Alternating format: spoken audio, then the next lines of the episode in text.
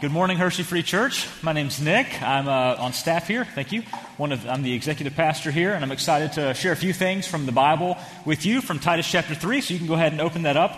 Uh, and as we get started, there's somebody that I'd like to introduce you to, and I wanted to introduce you to him live. However, he's been dead for some time now. So his name is Photius. I do have a picture of him here. And so he lived in the ninth century, and he lived a very exciting life. He was a very influential person in the realm of politics and religion. Actually, in, in those days, those kind of those kind of went hand to hand in some instances. Uh, but he was a very influential person in the church. So his role, and, or his title, you could say, was he was the patriarch of Constantinople. So some of you already know this, but back in the medieval ages, uh, there was only one universal church. We, it was just known as the Catholic Church. The word Catholic kind of means universal or all inclusive, something like that uh, is how you would translate that. So there was only one universal Catholic Church. It was oversaw or led by the anybody know by, by the Pope, right? And uh, there was a hierarchy within that leadership because there were churches uh, all over the across the known world at that time. And so at the bottom of that hierarchy, there were local parish priests, and they were the ones who did the over the, day in and day out work of shepherding people, leading the congregations, and so on and so forth. Above them uh, were the bishops and the archbishops, and so on and so forth. We go all the way up until we get to the pope. Now, pretty high in that structure were the patriarchs, and Photius was one of those patriarchs. In fact, I have a cool picture of him one day baptizing the king of Bulgaria and some others who followed after him. So that's kind of a neat uh, a neat picture there. But we can go back to the other picture while we talk about Photius just a little bit. So Photius, uh, he was dealing with many things, but one of the things he dealt with was growing tension that was always arising from tension between the churches of the East and the churches of the West. And when I say the East and the West, I'm not talking about Mechanicsburg and Harrisburg. I'm talking about a large geographical area. Think like Europe and Asia. That's the kind of East and West that we're talking about. And so the, the various local churches and, the, the, the church as a whole, it was spread out over these two regions. I mean, there were different languages involved, different empires, different, uh, different ways of thinking. Uh, there were different struggles that we faced. And so these were very different sections of the world and uh, areas of the church. And so there was always growing tension between these two. And so uh, he always stood in the middle, tried to mediate, and reported to the Pope when all this happened.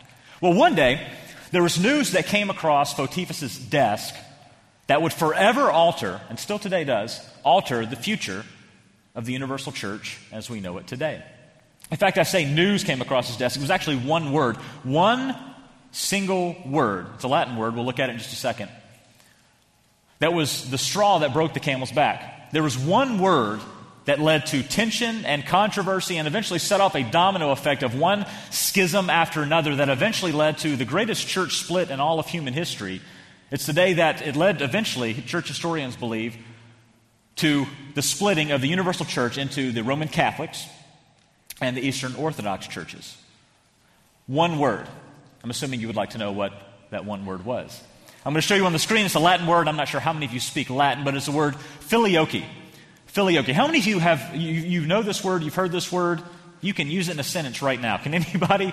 Anybody? Okay, not, not many of you. So let me, let me, uh, well, while I do that, I need to go back and explain some things. So just before I came up, Paul led us in saying the Nicene Creed, right? So early in the church's history, the best and the brightest of church leaders got together and they had to hammer out some basic understanding, some basic doctrine of what the Christian church believes, some basic doctrine of Christianity. There were various heresies that were sprouting up all over the place, particularly regarding the Trinity.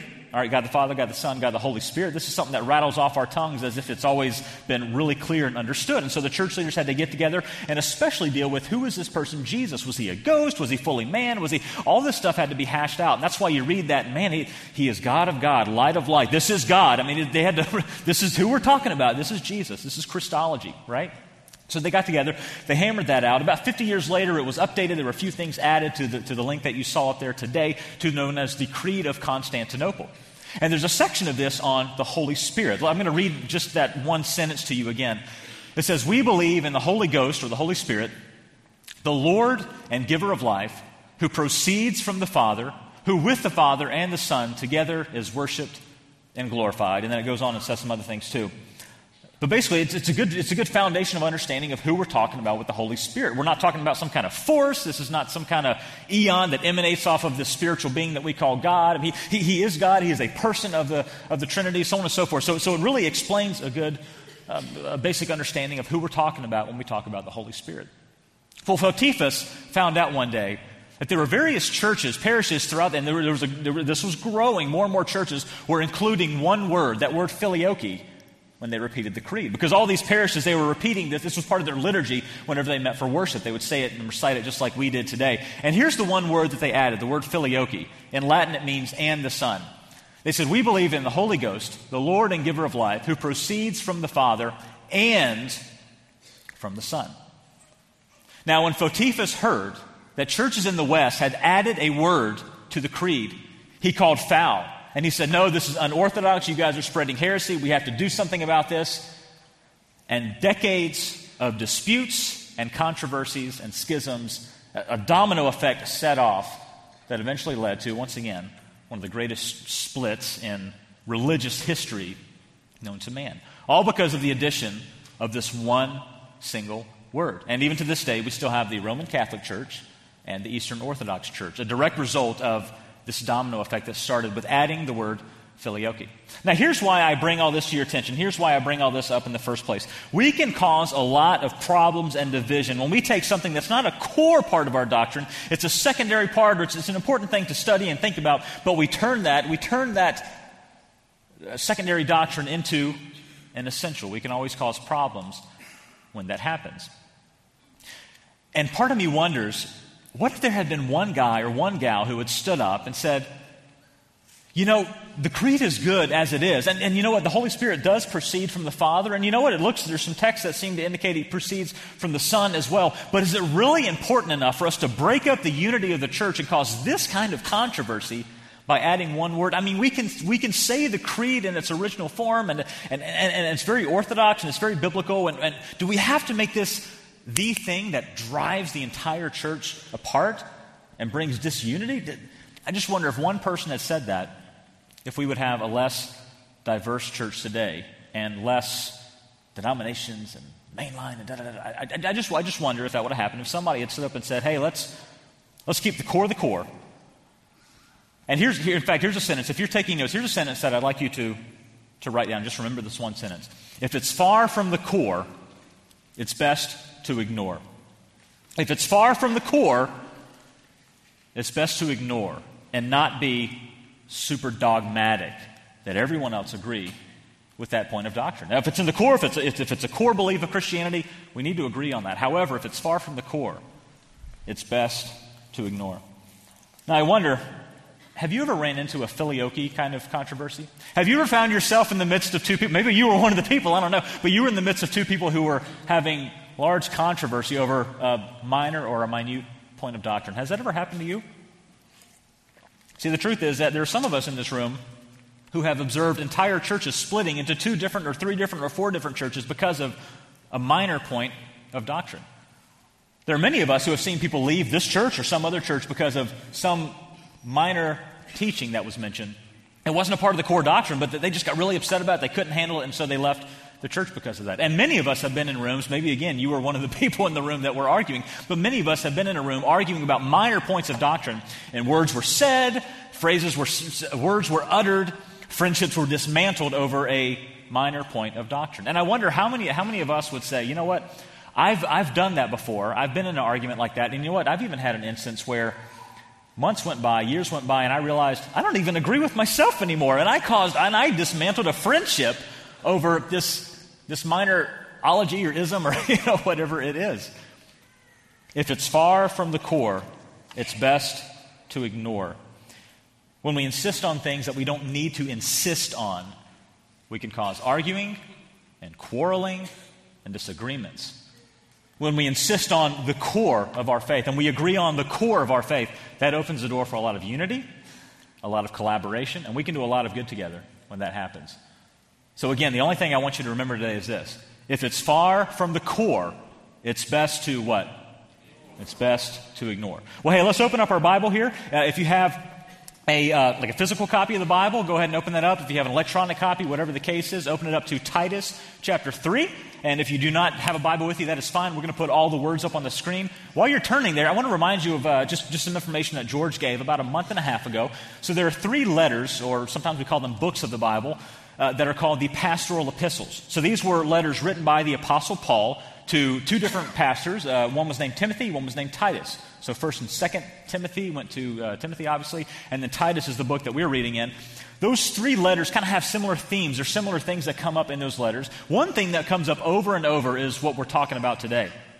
Timothy or Titus, there are people in your church that are arguing over minor points of doctrine. You got to tell them we got to agree on the core, and if it's not in the core, they got to ignore it. People are fighting and causing all kinds of disputes and controversies and quarrels over this stuff, and you got to stop. You're the pastor here. You got to stop this.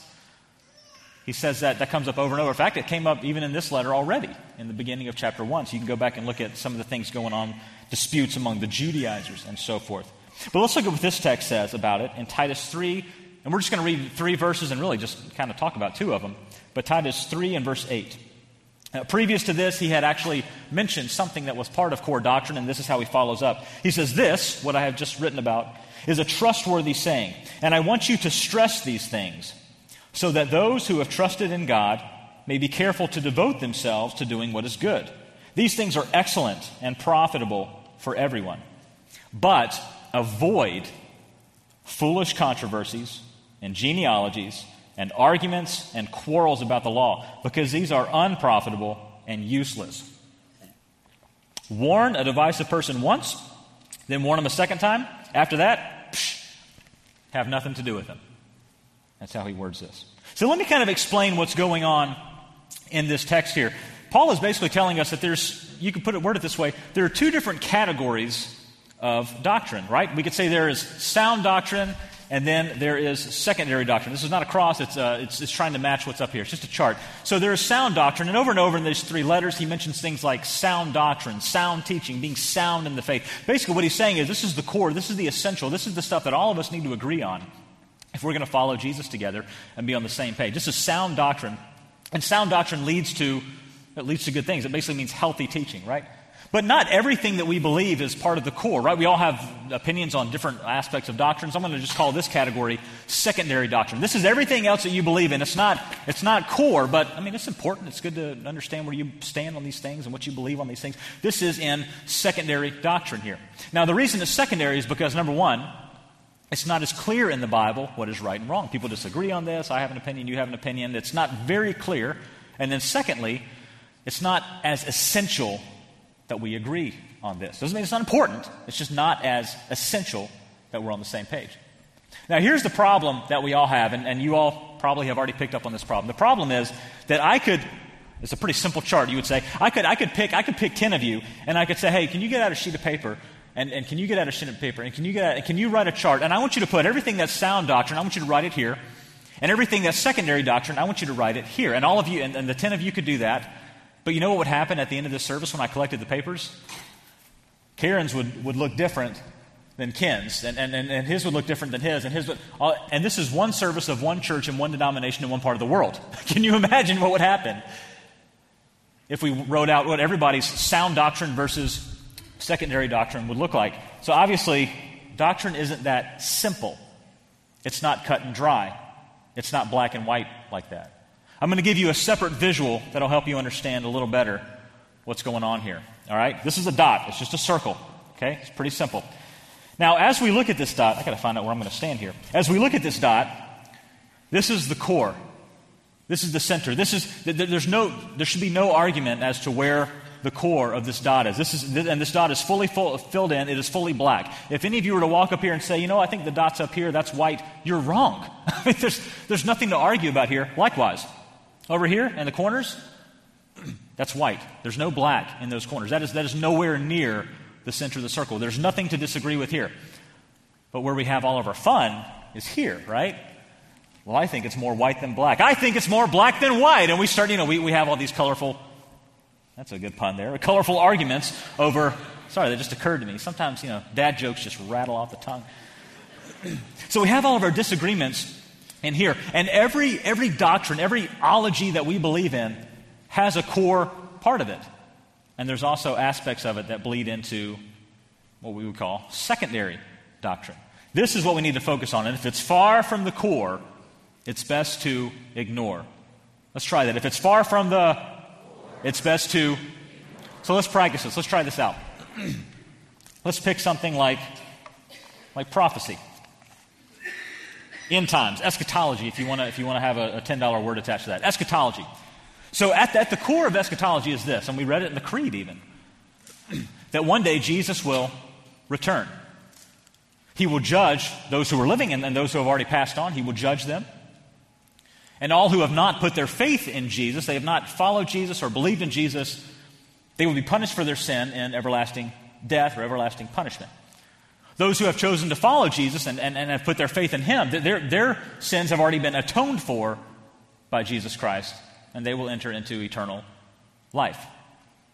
And that's pretty much it, right? That's, that's the core. Now, as we go further from the core, we can have all kinds of $10 words, right? We can talk about millenniums and tribulations and raptures and when all the bugs come out of the earth, right? We can have all kinds of fun talking about stuff over here. And I might say, you know what? I believe that the rapture is going to happen before the tribulation. There's going to be this, this millennium that happens. And then someone over here might say, you know, that, that millennium, it's a very rounded number. I think that's more figurative than it is literal. And somebody else might say, yeah, yeah, yeah, yeah, yeah, but I think the bugs come out here. And, you know, we can have all this discussion about when the bugs come, but what we have to agree on is this that's not here. And we can have our charts and you can have your statues in your bedroom with the clay feet and the golden head. And when we can do all that, and you can have your and say, man, this is when that dispensation happened, and we're in this dispensation, dispensation, and this is when all the arrows are going to come out, and when Jesus is coming. But the truth is, Jesus isn't going to ask to see your chart before he comes. we have to agree on the core. And if it's far from the core, it's best to ignore. Now, you can, you can buy a book on the millennium half of them are going to be wrong in the end, right? But you can go buy a book on the millennium and you can read that and you can study that. You can talk about it in your connect groups. You can, you can do all that. It's good. It's good to, I mean, it's, it's, it's good to be aware of these things. But the core, here's what we need to all agree on. Jesus is coming. I better be ready. I got to make sure you're ready too. And that's it. That's what we agree on. And the bugs are going to come when the bugs come. Look at verse 9 again. I just want to point out something that happens here in this text. He says, avoid foolish controversies and genealogies. And maybe that caught your eye. You thought, genealogy?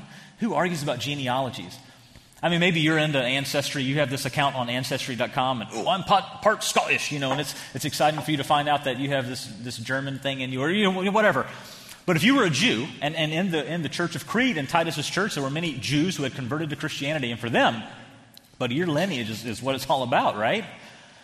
You track your genealogy, and man, I'm from the tribe of whatever, and I'm from the region of so and so, and and my daddy was a priest, and my granddaddy was a high priest, and da da da. And, and what this could have turned into is, you know what, when Jesus does come back, I'm going to get the better inheritance. Really, I'm the one that's inheriting the heaven and the earth. And, and, and in other words, Titus was having to deal with the first covenant theologians and the first dispensationalists. That's, that's kind of what's going on here.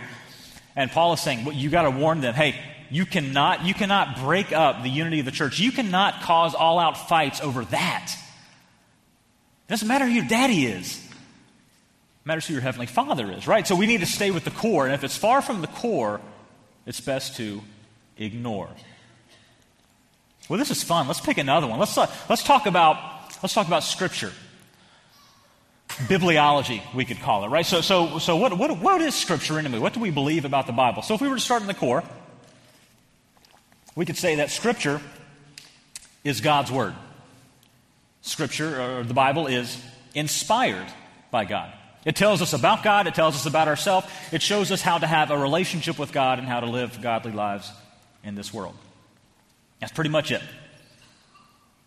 Now, if you're a Christian in here, there should be no disagreement over what I just said. That's, that's pretty basic. That's, that's, I mean, that's right there, dead center in the center. But here's what happens. We start adding to that, right? We start, we start throwing filioques in there. Well, I believe the Bible is inspired and in errant. And I believe it's, it's plenary. And I believe it's, and we start, and some of these things I believe in, but we start veering from the center. And the problem, here's what the problem happens when we start filling in this dot bigger than it ought to get. That's, that's when, that when problems start happening. We need to agree on what's in the core. And, and, and, I would be someone who would say, you know what, I believe that the Bible is inspired. In fact, I would even say that the, the literal, the actual words of the Bible in the original manuscripts were inspired. And there are others who disagree, and they would say, you know, I believe that the, it's more the concepts, the ideas of Scripture that were inspired by God. And the men and, and, and, the 40 plus people who wrote different books of the Bible, different letters of the Bible, they, they were taking those concepts that are inspired and putting them into their own words. And I think I could argue pretty convincingly that that's, that's not the case. However, I, I have to realize that that's, that's over here somewhere. It might be close, but that's over here somewhere. That's, that's not the core. And some could take that even farther. In fact, three weeks ago, uh, there was a guy who came up to me uh, uh, on, on, on, a Sunday, and he said, Hey, Nick, I want to tell you this story. When I first became a Christian, I became a Christian from reading a, uh, a paraphrase Bible. I forgot the name of it. It was similar to the message, but it was a different one than that.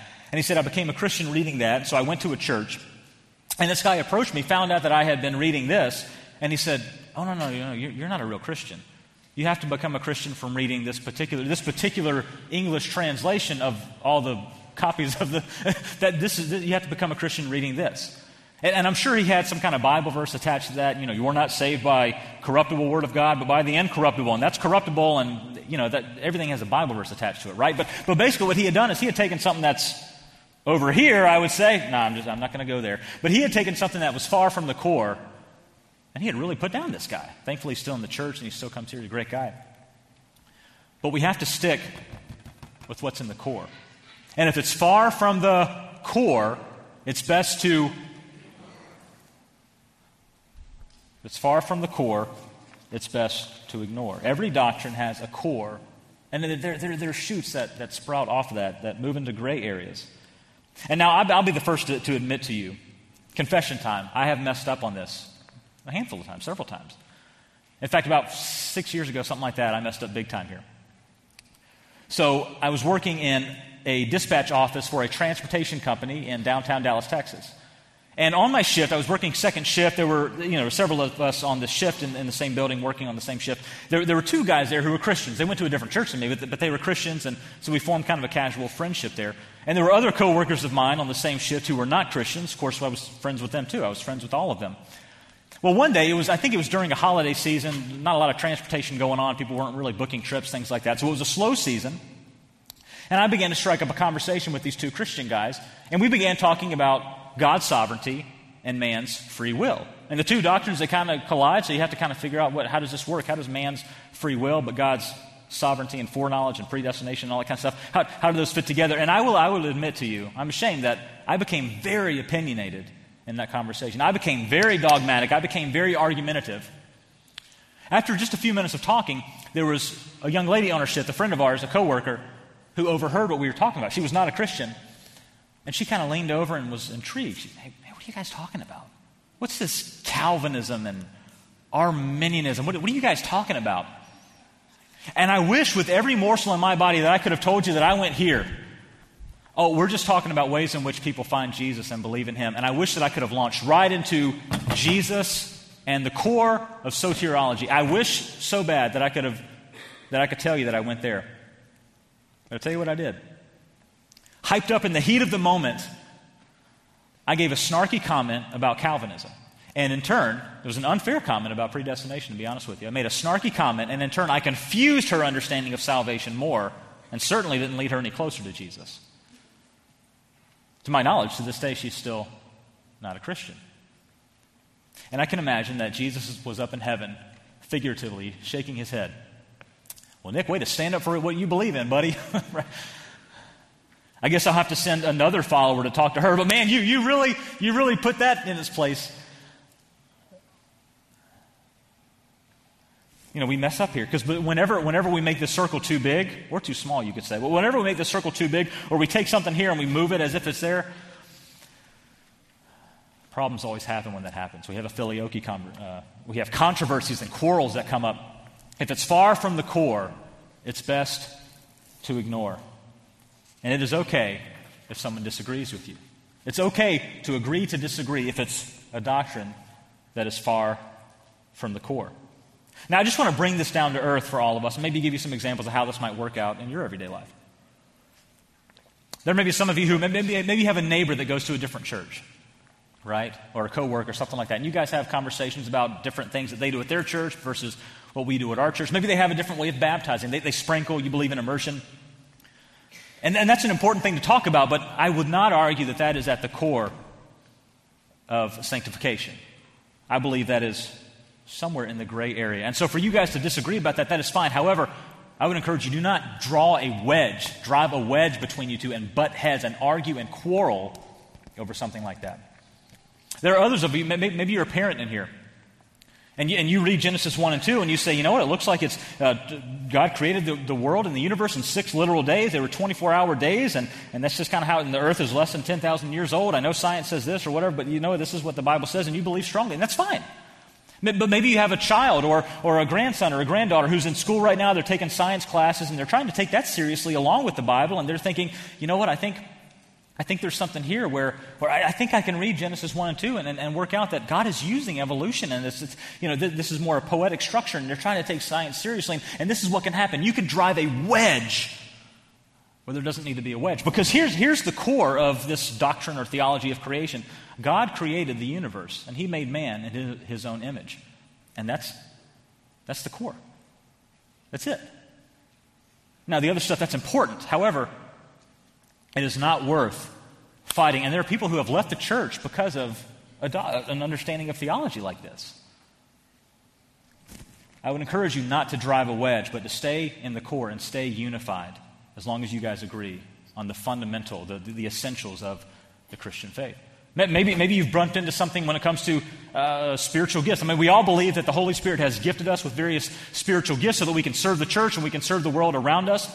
Now, I have a good friend who believes in uh, what you could call charismatic gifts or sign gifts. And so, uh, the speaking in tongues, interpreting tongues, the gift of healing, the gift of prophecy, these kind of things. And we've had conversations, we disagree on this, but, but we've had some good conversations, and we're still good friends. And, and, that's, and we agree to disagree, and it's, it's, it's a great friendship. We have a great friendship. This is not something that I want to, to become a wedge of, I can't fellowship with you anymore, I can't talk to you, I can't be your friend anymore because you believe differently on like five spiritual gifts in, in, in the Bible. I don't want that to become a wedge between us. In fact, I have to tell you this story. This is the first time that I ever met somebody who was actually speaking in tongues. Because I didn't grow up in that kind of tradition or a church that, that practiced that in their worship services. So it was in my apartment complex. Uh, a friend of mine, we were getting on an elevator together. So we're on the bottom floor, the door's open, we step inside, we hit our floors, the door's closed. And I can see, I can see this guy over here. He kind of has his eyes half open, and he's bent over, and he's he's repeating this phrase over and over. And he's kind of mumbling it. It's quiet. He's not, he's saying it to himself, not to me, so I can't really make out. But it sounds like he's saying, you know, he was just kind of mumbling, uh, should have bought a Honda, but a Kia.